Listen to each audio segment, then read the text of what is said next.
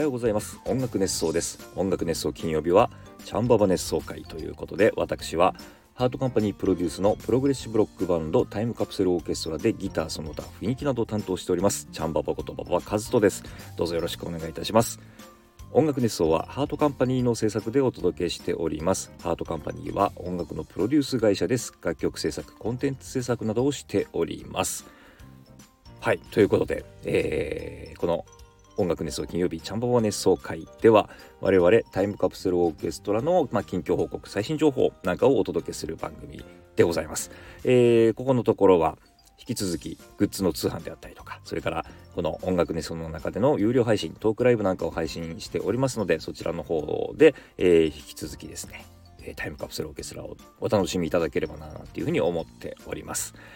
はい。で、えー、ここのところはですね、最近起こったことみたいなことをですね、えー、毎週お話をしているわけなんですけれども、えー、今日は2024年の1月の19日金曜日からこの放送開始配信開始しておりますけれども、えっ、ー、とですね、今収録しているのはその前日の1月の18日の木曜日夜でございます。で、この1月18日木曜日は何をしていたかというとですね、えー、だいぶね寒いんですけれども、えー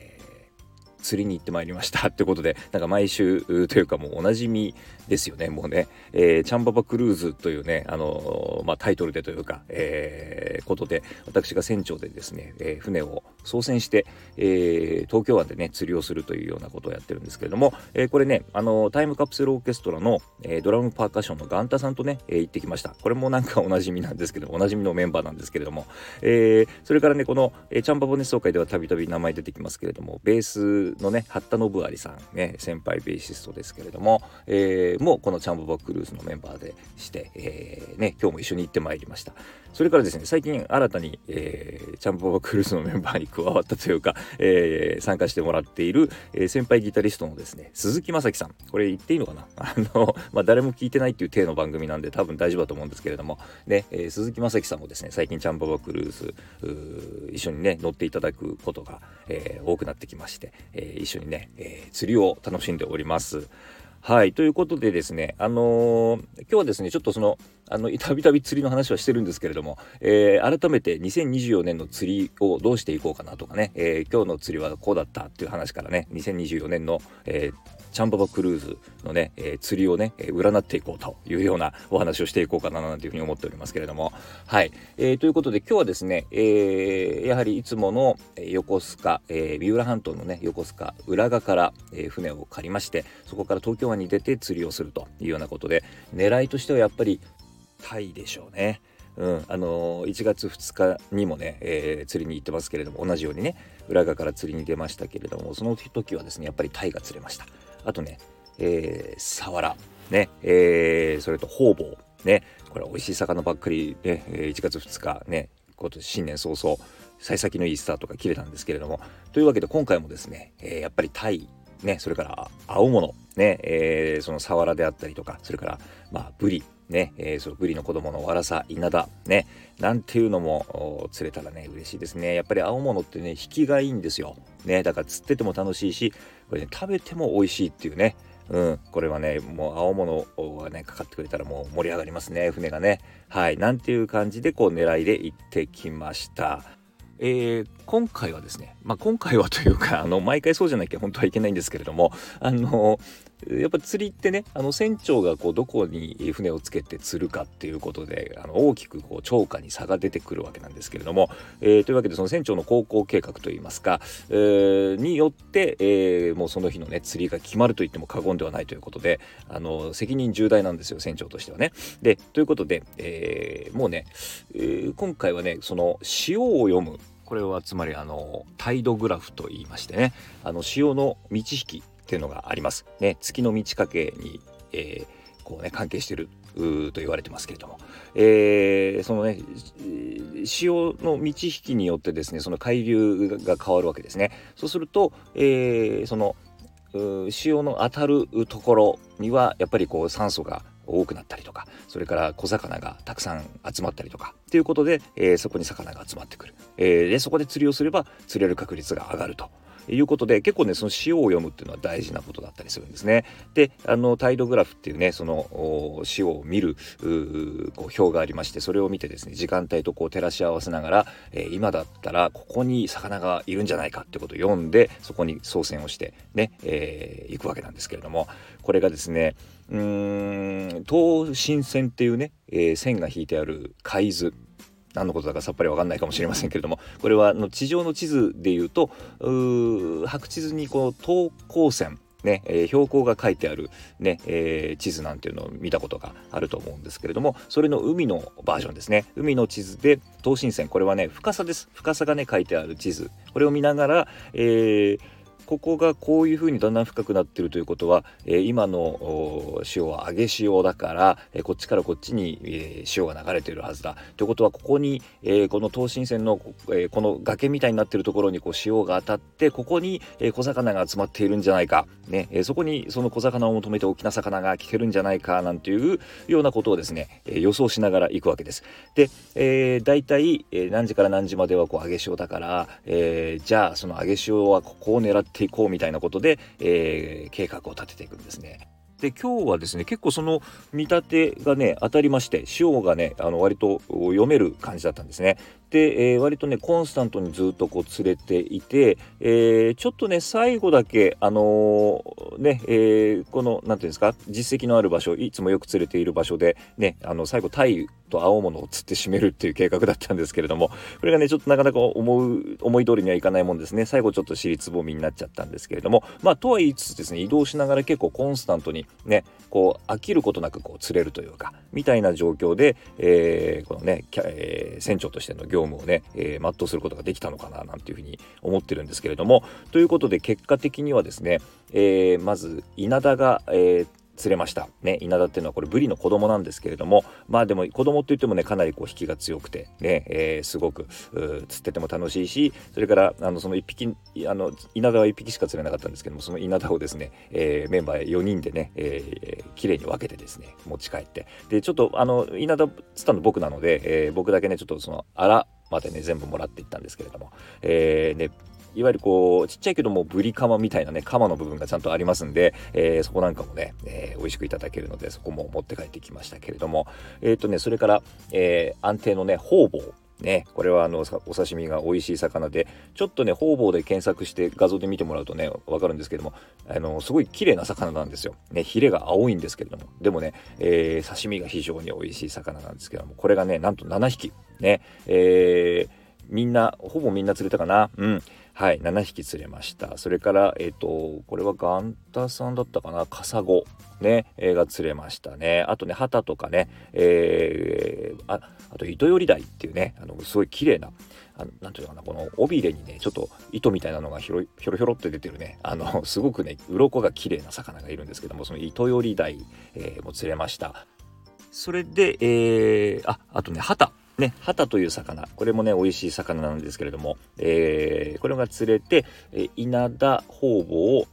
カサゴ、それから糸より鯛、そしてハタ。ね、これで5種類、5目釣りを達成してますね。はい。実はね、これ以外にも、あの、エソっていうね、ちょっと見た目恐竜みたいな、えー、魚で味は美味しいんですけどもちょっと骨が多くて食べにくいというかね、えー、そんな魚がいますけどもこれね今日はすごいもう特大サイズのエソね、えー、本当に恐竜みたいなエソが今日はね釣れたんですけれども、えー、そんなエソなんかをちょっとリリースしたりしてます。はい、えー、ということであの、振り返ってみるとですねえー、結構そのコンスタントにずっと釣れ続けていて割と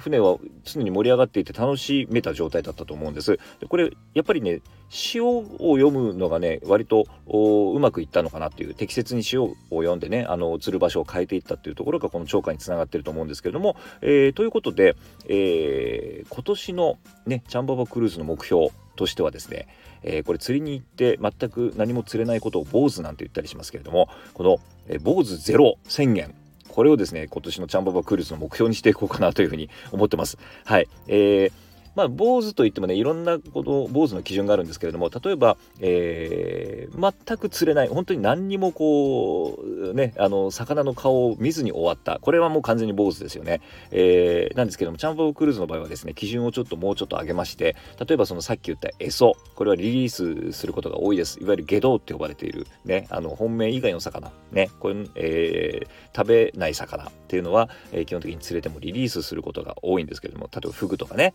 えー、なんかはリリースしちゃいますけれどもあと小さい魚ね、えー、なんかもリリースしますけれども、えー、この、えー、リリースしちゃった分はもうゼロです。はい。なので、えー、チャンババクルーズでは必ず、えー、魚を持ち帰ると いうことをですね、えー、目標にしていきたいなというふうに思っております。ね、あのやっぱりね船長業務ってねこの釣りをしながらの船長業務っていうのはあのいろんな楽しみがあるんですよ。釣りをすることも楽しいしそれから誰かが釣ってくれるのも楽しいし、えー、それからそのね魚をこうまあ釣れた魚をこう管理するというかあの締めたりとかね血抜きをしたりとかして美味しく持って帰るってこともそうだしそれから最近はね結構皆さんねあのやってくださるようになったんですけれどもあの丘に上がってからね魚をこうさばいて綿を抜いてね、えー、持ち帰れる状態にしたりとかっていうまあそういうのも楽しいしそれからもちろん持ち帰って食べるのも楽しいしねえー、ということで船長業務としてはいろんなね仕事があるんですけれどもそれにやっぱり一つもう一つね、えー、こう塩を読んで、えー、ポイントをいいポイントに案内する。ね。これもね、一つね、船長業務の楽しみの一つとして今年はね、楽しんでいきたいなというふうに思ってます。そう、最近ね、ガンタさんがね、もう包丁を使って、包丁をね、えー、持ってきてですね、あのー、この魚の処理をしてくれるようになりました。ね。えー、な見てるとですね、なかなか危なっかしいことは危なっかしいんですけども、今日もね、方々はね、7匹いた方々はほとんどね、あのガンタさんがこう処理してくれまして、ね、あの丁寧にね、こう、血合いなんかも取ってくれてですね、持って帰って非常にあのいい状態で持って帰ることができましたけれども、ね、えー、その先輩のね、鈴木正樹さんはね、えー、これも言っていいのかどうかわからないですけども、調理師免許持ってらっしゃってですね、あのもう非常に包丁さばきもね、素晴らしくて、稲田はね、もうその、鈴木正樹さんに、えー、綺麗にさばいてもらいましたけれども、皆さんねそれぞれあの楽しみ、えー、いろんな楽しみ方をねしてくれているのかななんていうふうに、えー、思ったりしております。ということで、えー、2024年のチャンババクルーズを占う回でございました。はいえー、コメントをねいただいております。コメントを読んでいきたいと思います。えー、マモリプトンさんありがとうございます。おはようございます。おはようございます。寒いですね。チャンババ村の蜂たちは冬眠しているのでしょうか？笑い。気になりました。笑い。えー、馬場ちゃんにまでお店の宣伝をありがとうございます。下見にぜひぜひお越しください。夢の空間を娘と想像しながら楽しみます。笑い。スタンド形式ではどうでしょうか？とか、いろいろ膨らんでおりますが、そんなこともあるのかと思い、励みにいたします。えー、いつも夢を与えていただきありがとうございます。ますますのご活躍を願っております。ということで、ありがとうございます。これね、あの、実はここのところのコメントですね、コメントでちょっとやり取りを、えー、してえー、させてもらってますけれども、えまあ、まずね、ママリプトンさんが最近ね、あのお店を開かれたんですね。おかんとひと品というね、えー、非常に美味しそうな、えー、美味しそうなという失礼ですね、美味しい料理を提供する、えー、お店なんですけれども、えっとですね、えー、そのマモリプトンさんのお店で、えー、このね、音楽熱奏の、えー、金土曜日か土曜日の、えー、サイキックのお二人がですね、えー、イベントをしようじゃないかみたいなことをですねその音楽熱奏の中で盛り上がってましてでそのイベントをしようかっていうところにその、えー、TCO もあの便乗させてもらったらどうかと。でも TCO と、えー、サイキック合わせるとメンバーは6人になって、えー、大体おかんとひと品には何人入れるんだみたいなような やり取りをですね、えー、しばらくしてたんですけれども、えー、そのねおかんとひと品でのイベントについてですね、えー、まあ、なかなかちょっとじゃあ人数的にね、えー、厳しいから、まあ、あの今回ねこのスタンド形式でどうでしょうかとかっていう話になってますけれども、えー、あのもうねあの僕が一人で行ってねあのギターを弾くっていう回でもいいんじゃないかみたいな、え話もちょっと出まして、えそうですね。もうそれってつまりもうただの流しなのではっていう感じ になってますけれども。ねまあそんなのもありかもしれないですね。僕があのギター1本持ってですねあのお店にお邪魔してですね、えー、ギターを弾いてご飯を食べて、えー、帰るというようなのもありなのかななんていうふうに思ったりもしておりますので、え、まあそんなね流しが登場する時はですねあの告知をしますのでね ぜひぜひおかんとひと品ね皆さん足を運んでください。という感じでございます。はい、えー、というわけでも森太さんありがとうございますました。はい、えー、それから栗おじさんありがとうございます。栗おじさんおめでたいをいただいております。ありがとうございます。えー、おめでたい。そうかそうか。前回のね前回というかあの1月2日にタイが釣れましたよなんていう話からのおめでたいですかね。ありがとうございます。えー、おはようございます。おはようございます。ワクワク免許熱奏とても興味深い話でした。建築士はハードル高く感じますが水上バイクやフグ免許は建築士よりかハードルはやや低そうですがやはり試験があるので大変そうですね。フグ免許のルールも都道府県によって違うもの違うのも謎だなと感じます。統一しない理由などあるのでしょうかね、えー、今年も遊びに全力のちゃんぽぽですね、えー、免許取得報告楽しみにしてますね。ということでありがとうございます。はい、えー、ワクワク免許熱奏ということでね。2024年の免許取得何かもう目標を立ててねやろうかななんていう話をしたんですけれども。その中で出てきた建築士。ねこれはやっぱりちょっとハードル高いですよね。でもねこれもねかなりあの免許のその何ですか受験資格みたいなものがねねかなりハードルはね下がってるみたいです。はい、えー、ようですけどやっぱりねやっぱり学校出るっていうのはちょっと必学校で単位を取るっていうのは必須になってきてる、必須のようですね。はい。えー、それからね水上バイクフグ免許。これはねあの本当にあのハードルはね確かに低いと思います。まあでもねあのどちらもやっぱりこう命に関わるというかね、えー、人命に関わることなのでねあのやるんであればこう真剣にね臨もうかななんていうふうに思っております。でね、フグ免許のルールがね、都道府県によって違う。これはね、昔から実は違うんですよ。で、えー、今はね、逆にちょっと統一されてるみたいですね。うん、あのー、都道府県によってなるべく差がないように、これは多分試験内容とかの話かもしれませんけれども、なるべくね、こう、その、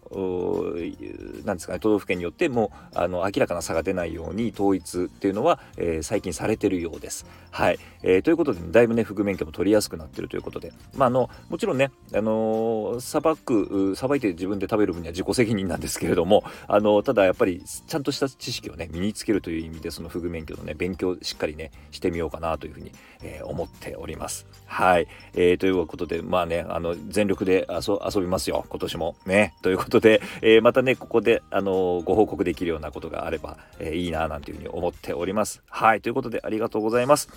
はい。ということで、えー、音楽熱奏金曜日はチャンボボ熱奏会でした。それではまた来週。